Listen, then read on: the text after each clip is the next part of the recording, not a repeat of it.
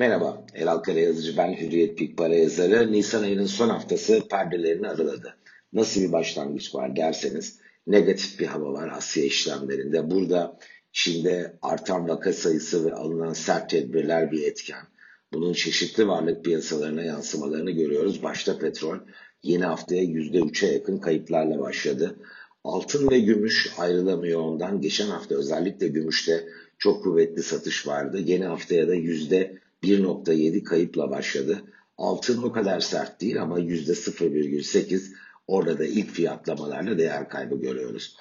Borsa endeksleri haftanın aslında ilk 4 gününde yatay sayabileceğimiz bir e, seyir ortaya koymuşlardı. Fakat son gün Cuma günü kuvvetli satışlar gördük. Bu hava Borsa İstanbul'u da etkisi altına aldı ve Cuma günü BIST 100 endeksi %3.3 kayba imza attı. Uzun zamandır görmediğimiz bir negatif performanstı bu.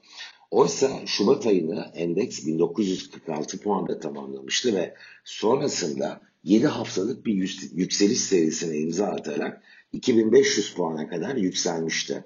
Geçen hafta bunun bir parça üzerine 2562 puanı da test etti ama cuma gelen kayıplarla hafta %1'e yakın e, negatif performansla 2472 puanda noktalandı.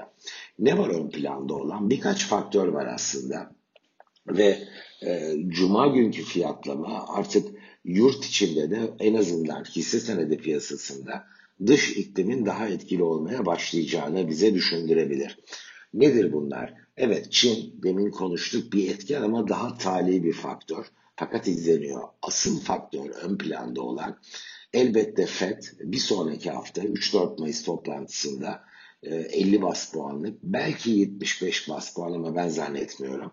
Bir faiz arttırımı kararına imza atacak Amerikan Merkez Bankası.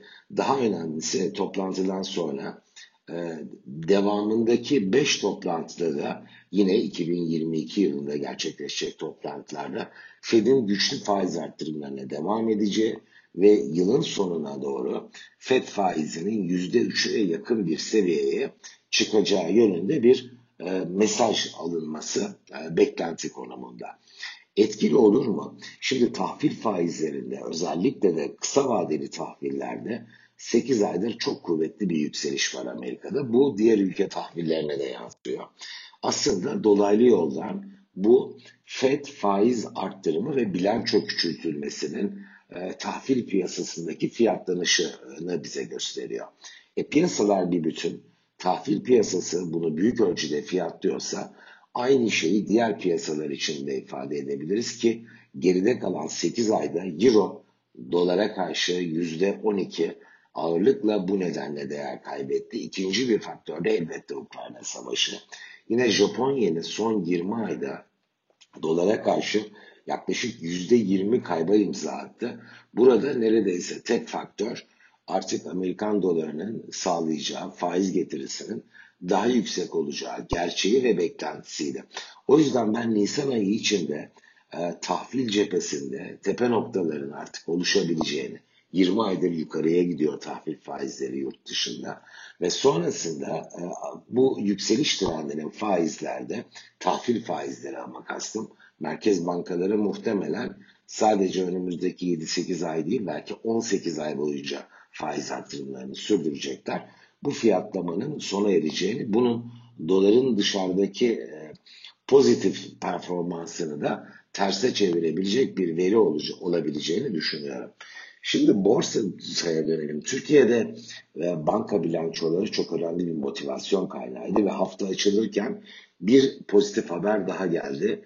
E, BBVA Garanti Bankası'ndaki gönüllü alım teklifinde fiyatı 12.20'den 15'e çıkarttı. Bu cuma kapanışının üzerinde bir fiyat. E, banka hisseleri üzerinde muhtemelen olumlu etkisini biz en azından haftanın ilk işlemlerinde göreceğiz. Haftanın ikinci yarısında da bankalar e, ilk çeyrek finansallarını açıklayacak. Burada çok güçlü kar artışları bekleniyor. BIST'in Nisan ayının geride bıraktığımız 3 haftasında kaydettiği e, pozitif ayrışmada, pozitif seyirde e, bu faktörün de biz güçlü şekilde etkisini görmüştük. Ama Nisan ayını tamamlarken biz bu faktörün de aslında tüketildiği gerçeğiyle karşılaşacağız ve Mayıs'ta Böyle bir beklenti olmayacak işin içinde.